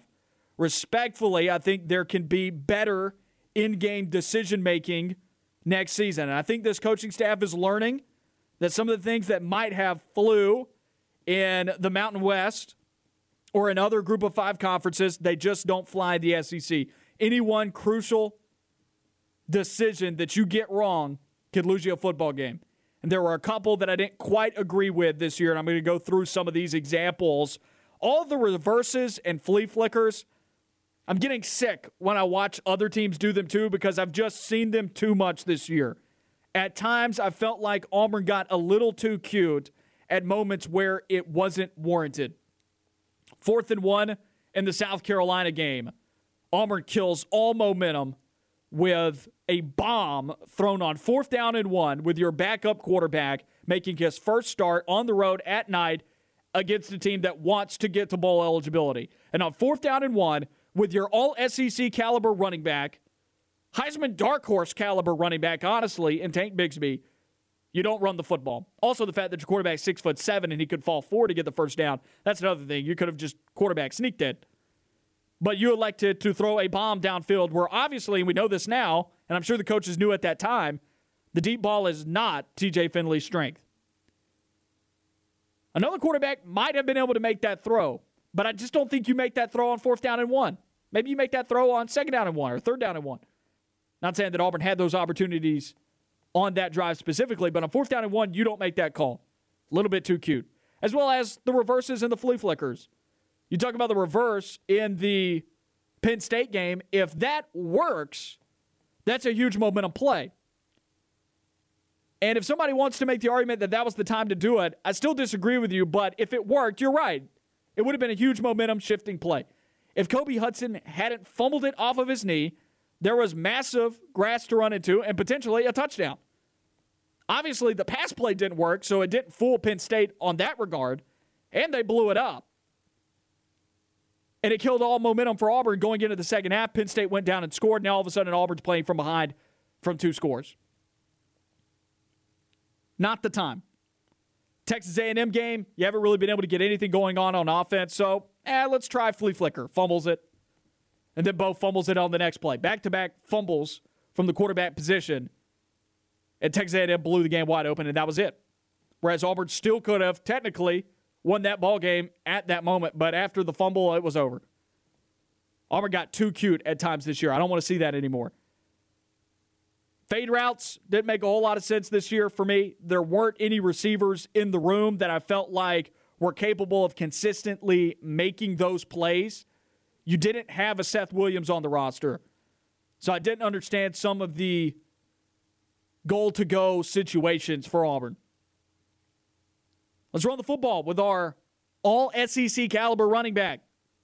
The Penn State game, the fade route might as well have lost Auburn the game. As you can see, there was a theme at times in crucial moments this year where some head scratching decisions were made, some questionable decisions, decisions that you could debate. That maybe if they made a different decision, things unravel differently. Maybe they don't. Maybe they don't. But the reality is, I think Auburn could have better in game decision making going into 2022. You've heard me talk a little bit about Tank already, so that's where I'm going with my next New Year's resolution. Let's get Tank involved in the passing game more than just safety valve receptions for this quarterback room. If the offense is obviously headed toward throwing the football more, get him touches by scheming him open out of the backfield. Tank is still your best player on the offense. The year is 2022. I saw Georgia against Michigan in the college football playoff semifinal at the Orange Bowl. I saw Georgia line James Cook at the X receiver position, run a go route, and catch it for 53 yards over his shoulder. Now, Tank may not have that skill set in his arsenal. That was a great catch. Great throw, great catch, great execution. Tank may not be able to do that. That may not be his strength, but I can tell you this because we've seen it already and we saw it in the bowl game because he was the leading receiver in the bowl game for five catches for 68 yards, was averaging over 13 yards per reception. I can tell you this right now Tank is capable of catching the ball out of the backfield and doing things with it in space. And by doing things with it, I mean doing great things with it. You can really help elevate this Auburn offense if you get Tank Bigsby more involved in the passing game. And I don't just mean screens. And I don't mean check downs, and I don't mean swing routes. The year is 2022. And for a coaching staff that has so much respect for the NFL game and NFL schemes, and that's their flavor on offense, I'm blown away that this is not an element in the Auburn offense more than Tank getting 21 receptions this year.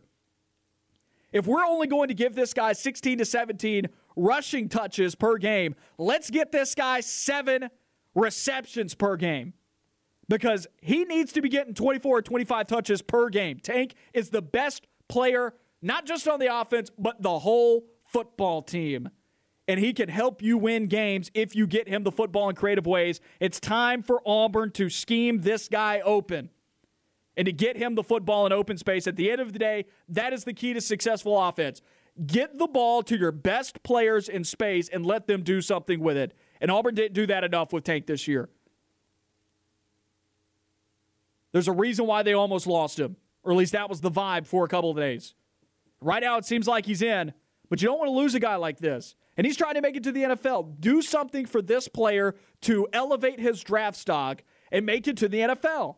He's one of the best players we have seen go through the doors at Auburn in recent memory. This guy could be your it factor that helps take you from a 6 7 win team like Kenneth Walker did for Michigan State this year, to being able to win nine games, maybe more than that, if you can get the right pieces around him and you use him correctly. And that's where I come to my last New Year's resolution for Auburn football, or my last two, I should say. A, talent acquisition is a must for this offense. They need another receiver. Now that Kobe Hudson is leaving the program, they need two or three offensive linemen and they need a quarterback that is better than TJ Finley, or that any quarterback play to be better than what TJ Finley offered you of the last three games of the season. You need more. Talent acquisition is key. Two of the top eight commits for Auburn in this year's recruiting class, albeit it was a great recruiting class compared to what we thought the expectations were for this coaching staff to recruit. Two of the top eight commits were offensive players, one of which was seventh of the eighth commitments in terms of the rankings. And Geriner was in the middle of the pack. Auburn did not recruit offense, I don't think, very well. At least in terms of getting a stud or somebody that is going to make a major difference early on for this offense as soon as next year or maybe even two years from now. Damari Alston, I think, is going to get some touches, but with Tank out there and Jarquez, I don't think we see a whole lot of Damari Alston next year. Down the line, two, three years from now, Two years from now, after Tank leaves this year, Damari Alston's going to play a major role. I see some Tank in him. Will it be as good as Tank? That's a high bar to clear. Depending on what Auburn does in the transfer portal with quarterback, I don't see Holden Geriner starting for a couple of seasons. And then you go way down on the recruiting rankings. Of course, there was some depth at wide receiver. Maybe some of those three stars turned into four stars or five stars in terms of development. But there just wasn't anybody that just totally jumped off the page in offensive recruiting. Auburn's got to change that in the transfer portal, or else this offense is going to be a problem next year, and not in the good way. It's going to be in the bad way. The type of problem that it is a problem for you. And it could prevent Auburn from getting to a bowl game next year if they do not revamp the offense. I don't know if there is enough talent on this offense at this point to get Auburn past where they were this year, which was hobbling in the bowl season. It is a game of finite margins in the SEC, and you need more talent than what is on your roster. And then my last New Year's resolution, and this one's a small one, but and mainly because I don't know if there's a whole lot Auburn can do about it. Build goodwill within the fan base. There's some negativity. There's some division. people with a lot of different ideas. Some folks are optimistic, some folks are really negative and pessimistic about the future. They think the experiment has failed since moving on from Gus Malzahn. And I think it's too early to say the gamble of firing Gus Malzahn is a failure. I still think this can work out wonderfully for Auburn. It can take you to exactly where you wanted to be the promised land. Winning nine, 10 games every year, and then every so often making it to the playoff and if they expand this thing to 12, making it to the playoff on a regular basis, I think Auburn can definitely get there with Brian Harsin. But some goodwill has to be built within the fan base over the next year. And the thing is, you look at Bruce Pearl, he did it without winning. Unfortunately, I don't think Brian Harsin's that good of a salesman. And it does not appear to be his strength to build goodwill publicly like Bruce Pearl did. It does not seem to be his strength. What you see is what you get. And his whole mantra has been win and everything else will follow. So you know what that means? You got to win. In order to build some goodwill within this fan base, to help elongate and buy yourself some time and patience from this fan base, you've got to win. You got to win now.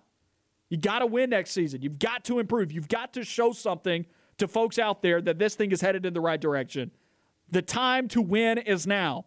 And I'm not saying win a national championship. I'm not saying make it to the SEC championship. I'm saying win nine, 10 games next year.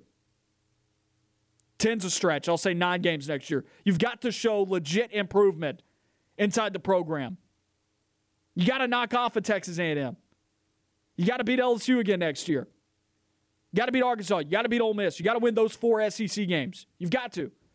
That's a step forward. And then you got to still compete with Georgia and Alabama. You get to play Missouri. That could be a fifth SEC win next year. You could go from three and five in the SEC this year to five and three next season. Regardless, though, things need to improve for this coaching staff to get goodwill from the fan base. And that'll help cool his seat off going into SEC Media Days 2023. Those are my New Year's resolutions for Auburn football in 2022. When we come back, we speak with Lance Dawe of Auburn Wire, LSU Wire, and Locked On Kentucky here on the Tuesday edition of On the Line.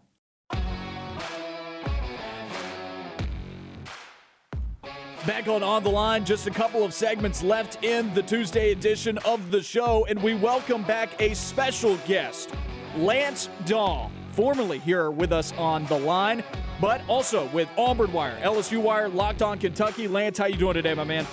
Oh, it's great to be back on, man. How are you doing? Doing really well, and of course, we bring you back, and there's no shortage of drama with the new year in the Auburn sports world, as well as in the other two outlets that you write for for their specific teams, whether it be LSU or Kentucky. So we'll get to those teams a little bit later on as well. But I want to start with Auburn and the news about Kobe Hudson. We spoke with Christian Clemente earlier in the show about this. What do you have to share about this situation, and what does this mean for Auburn? Well, it's definitely disappointing, right? Especially from a production standpoint, to lose a guy like Kobe Hudson to the transfer portal. It was kind of out of the blue. And whenever you look into Kobe Hudson's Instagram post, if you choose to do so, maybe there was some miscommunication, maybe some bad blood between him and the coaching staff. I didn't read too much into it, but to be honest with you, Noah, overall, it's just a really bad loss again in terms of production. And so I think the question is for Auburn now, you have to hit the transfer portal. There's no question about that. But the question is now, where do you look first, right? You could potentially look at offensive line. You could potentially look at quarterback. You could now uh, have to look at receiver 100%. That was a question I think you and I were talking about just a couple of weeks ago. Is potentially like looking into getting a new receiver. But now you look at the situations like, well, you, okay, well, you have to get a new receiver, right? Because you just lost your lead guy. So it's definitely disappointing to see Kobe Hudson leave. I wish him the best of luck wherever he goes. I think he's a very talented player. Obviously, caught a lot of balls uh, for Auburn was very clutch in some key moments this season, and then also caught a touchdown pass in the Iron Bowl, which not a lot of Auburn players uh, players can say that they did. Earlier, I asked Christian this question as a follow up. I'm going to do the same to you, but what is the potential fallout of this? Are you concerned actually of a potential fallout from this? Because Brian Harsin's not messing around. He let go Cornelius Williams, Mike Bobo. Other players have transferred, such as Bo Nix, Dre Butler, now Kobe Hudson. He's not playing around. It's his way or the highway. Are you concerned of a potential fallout between him and the locker room? Well, I definitely think that's a great question to ask. You know, honestly, this is something that you and I were talking about, Noah, for, you know, throughout the whole off season is that Brian Harsin does not seem like a guy that he's going to bend to anybody else's way, right? It's going to be his way, or there's not going to be a way. There's not going to be anything done. So I definitely respect the fact that he wants to come in and he is trying to implement his game plan, his philosophy, his style. And if the players on the roster disagree with that, if players on the roster aren't committed to necessarily doing the work or putting the time in or whatever it may be, I respect the fact that he's asking them potentially to leave, and he's trying to bring in guys that best fit what he's doing. I'm not saying necessarily that Kobe Hudson was one of those players that did any, anything necessarily wrong, but I will say I think there is potential for it. I, I don't, I don't want to say for certain one way or another. I definitely think there is potential for a fallout, but I will also say the players that he brings in that have committed to him, you have to think about their mindset in this situation, right? So if these players are flaking, if these players are entering the transfer portal, I'm not saying it's the case for everybody, everybody flaking, but if these players are entering, entering the transfer portal because they weren't necessarily committed to the program, just about how committed these kids that he's bringing in are to his philosophy, to his style, to his work ethic, right? We're seeing it with guys like Damari Alston, who talks and just raves about how awesome Auburn football is on Twitter, on Instagram. He's been on the forefront of a lot of different recruiting things on Twitter, it appears. So I think the guys that Harsin's bringing in, if you can continue to get in some recruits and some transfer portal kids, I mean, I'm excited to see how hard they play for him because they are will definitely be 100% all in with this program. And you can't question this past year's work ethic at all. Auburn, even when the deck was stacked against them over the last three games of the season with their starting quarterback out, they played extremely hard in every single one of those games South Carolina, Alabama, and the Birmingham Bowl. And then you also talk about you talk about the new recruiting class of the players coming in. What about the guys that are returning? And a lot of those are players that we didn't know if they were going to come back or not. Colby Wooden, Marquise Burks, Derek Hall, Owen Pappoe, just to name a few, John Samuel Shenker. Some big names are coming back that's a sign that this locker room is bought in, despite the fact that you've lost a Bo Nix and a Kobe Hudson on offense. 100%. You're talking about guys that are coming back, and you mentioned John Samuel Shenker, who will be a very valuable veteran piece in this tight end room. But I mean, look at the defense. Look at the guys that are coming back: Owen Pappoe, Derek Hall, Kobe Wood, uh, Kobe Wooden, like you just mentioned. Those are I mean, veterans. Exactly. These guys are going to be playing their hearts out for the Tigers next season, and they were this year. So I'm really excited to see how the defense looks. We were talking, you know, about Derek Mason and whether or not he was a legitimate fit or not. Well, he's getting some of these veteran guys back, right? They've bought in, they've committed to this program, and they're going to stick it out. And I respect that, and I absolutely love the fact that these kids are so passionate about this program and there's a lot of different guys coming back, especially on that defensive line, that are going to wreak havoc next season. I'm so excited to see that, and I'm so glad that Auburn has been able to, to uh, convince them to return for another year. Well, let's talk transfer portal for a moment because Zach Calzada is a name that has emerged as a potential transfer quarterback for Auburn. It seems like Auburn's interested, and if you'll remember when we did our top five list, I did have Zach Calzada at five. Now, I'll say with some of the guys that – have entered the transfer portal since then, he would have been pushed out of that top five list, especially considering Caleb Williams and Dillon Gabriel both were able to enter the transfer portal yet again. I mean, who would have thought that Dillon Gabriel would have reneged on his commitment to UCLA and gone to Oklahoma? But what is your take on Zach Calzada to Auburn if that does occur? Well, I'll say this about Gabriel. It was just so funny yesterday seeing like oh, all of a sudden Caleb Williams is gone, and just a couple hours later, Dillon Gabriel's just like, "Hey guys, I'm actually leaving UCLA. I'm actually not transferring." And it's like, I don't commit to nothing. But anyway, I think Zach Calzada could be an interesting piece. You know, you talk about scheme fit, you talk about guys that would work well in Brian Harsin's offense. I think Zach Calzada could potentially be somebody that could work well in that system. Uh, but at the same time, I mean, you go back and watch the kid's film. He was not necessarily electric or anything crazy as a freshman. His completion percentage wasn't high. Uh, but at the same time, I don't necessarily feel like he was making a ton of mistakes. And we all saw what he did in the Bama game. We all saw the heart that he showed in that matchup. So I definitely think that Calzada, if he does choose to come to Auburn at some point down the line, I don't think Auburn fans could be too disappointed in that in that uh, transfer portal commitment. I think he could be an interesting piece. It's better than what they have on the roster. And if he sure. started this year at Texas A&M, it did what he did. You see growth and development, the biggest growth and development jump from your first year playing to your second year playing. What could next year look like in a different uniform? That's always been my take on the matter. I know there have been several articles written about this topic, but I want to know your specific New Year resolutions for Auburn football for Auburn football, well, I think the first thing you've got to do is you've got to be able to hit the transfer portal and you've got to get a quarterback and an offensive lineman. or at least a couple of offensive linemen, right? You've got to be able to do that. I think that's my number one New Year's resolution. Get players in the transfer portal, specifically quarterback and offensive linemen. That's absolutely at the top of my list. And other New Year's resolutions, I think we definitely could look at how that quarterback room looks right now, right? Looking at the spring, how do guys factor in in terms of reps? How do guys how how does Auburn rotate that quarterback position during spring practice? I think getting a pecking order uh, down will definitely be a New Year's resolution. Uh, and then I think also, you know, just continuing to hammer away on the defensive side of the football with Derek Mason, installing scheme, right? Installing scheme on the offensive side as well. So I think to to kind of recap, hit the transfer portal, find a pecking order at quarterback, and then I think continuing to install your game plan, your philosophy on both sides of the football. Speaking with Lance Dawe of Auburn Wire, LSU Wire, and Locked On Kentucky, let's go to the hardwood now. Auburn basketball headed to hostile Columbia, South Carolina to play the Gamecocks, and this has been a tricky environment for Auburn over the years. And Bruce Pearl mentioned that yesterday. Your takes on Auburn headed to Columbia in terms of what type of challenge this poses for Auburn. Like you just mentioned, Columbia's been a very tough place for Auburn to win.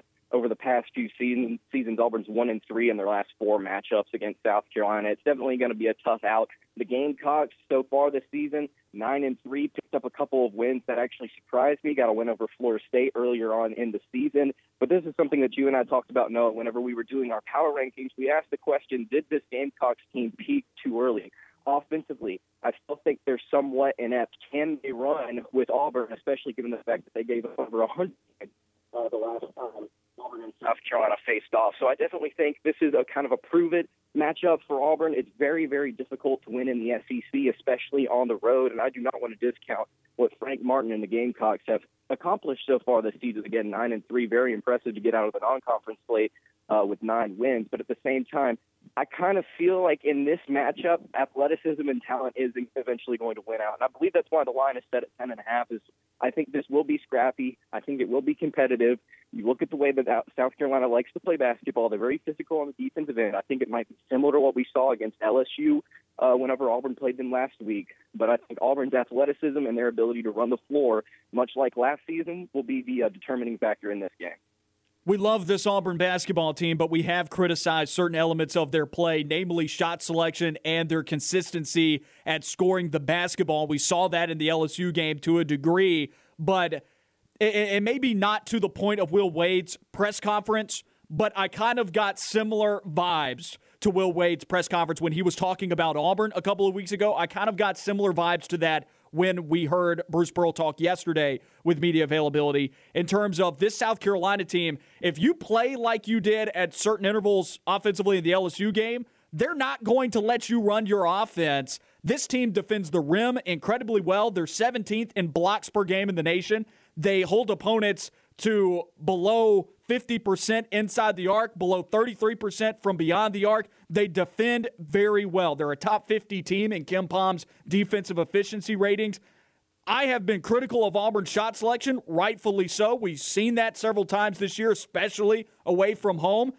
I kind of get the vibes that there are teams in the SEC, maybe not South Carolina being able to beat Auburn, but there are other teams in the SEC that could be hanging from the rafters, if you will, against Auburn if they play these types of teams in an ugly manner.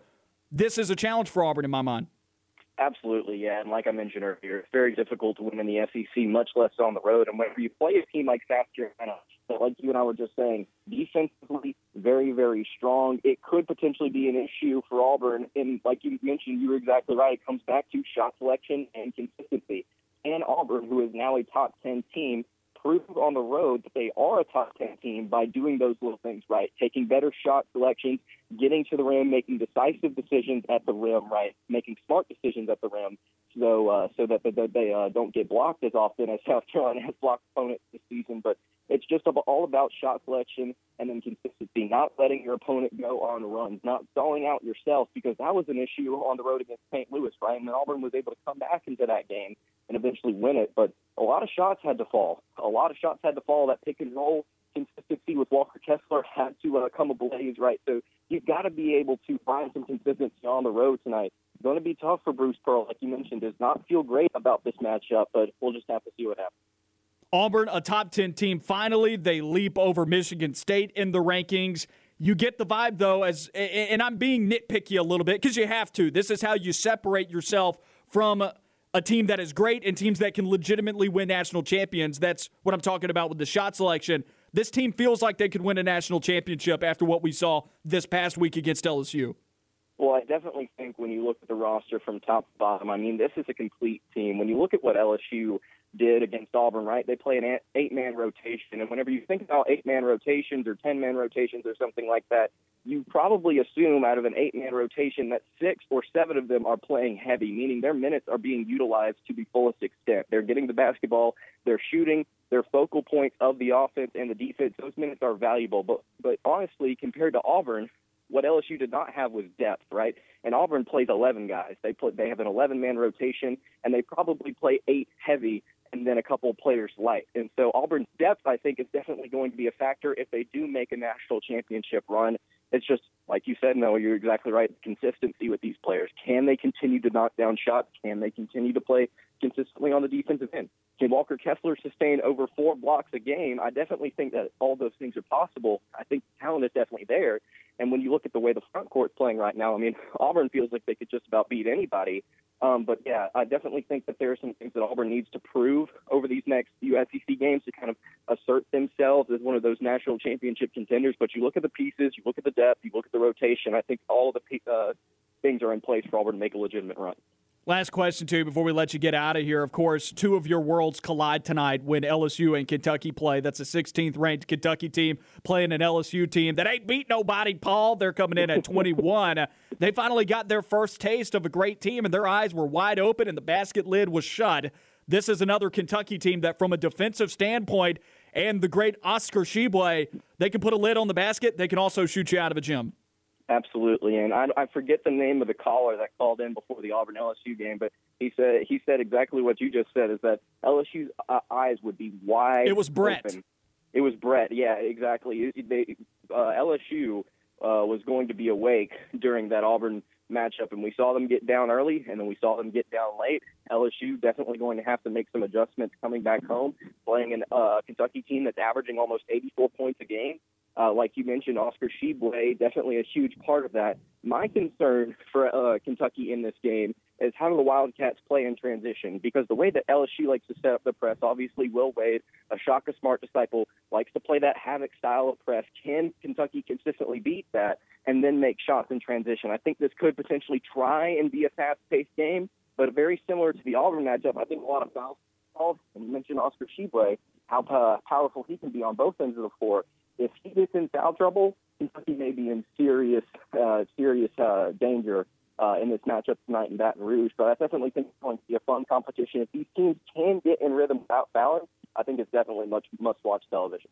Lance, I appreciate you taking the time to speak with us today. Tell everybody where they can find all the great stuff that you got going on. Really appreciate it. Noah, you can follow me on Twitter at Pound. You can follow Locked On Kentucky on Twitter at Locked On UK.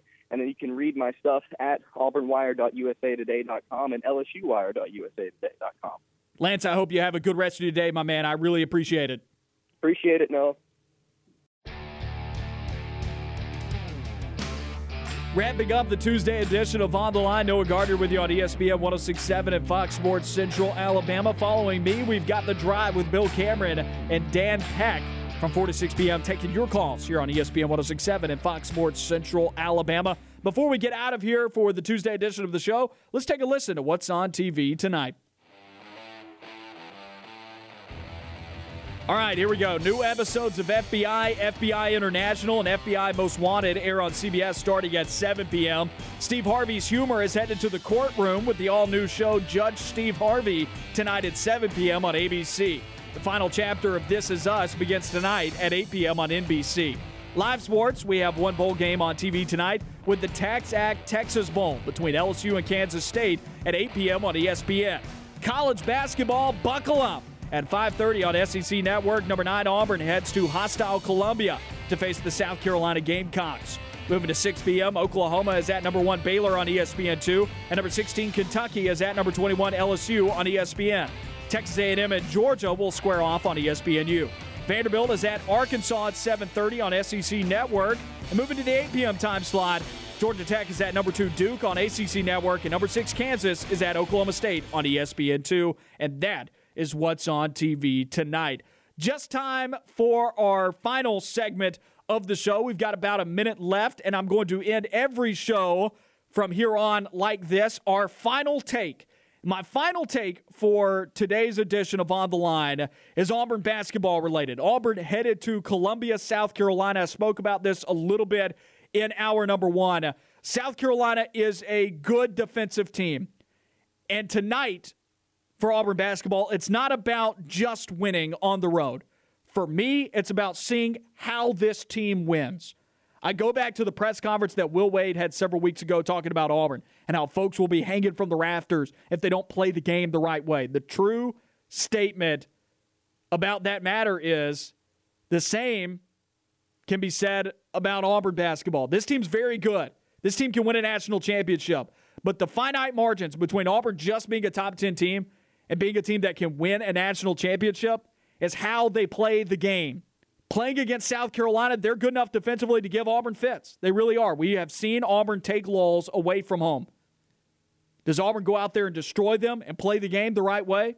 We'll have to see tonight. But if they do, I think that's really encouraging for when Auburn plays teams that have more talent than South Carolina that also play the game very well defensively. Teams like Tennessee, Mississippi State, those teams are better, and those teams could beat Auburn if Auburn does not play well away from home. Tonight, it's about how you play. Are you playing the game the right way?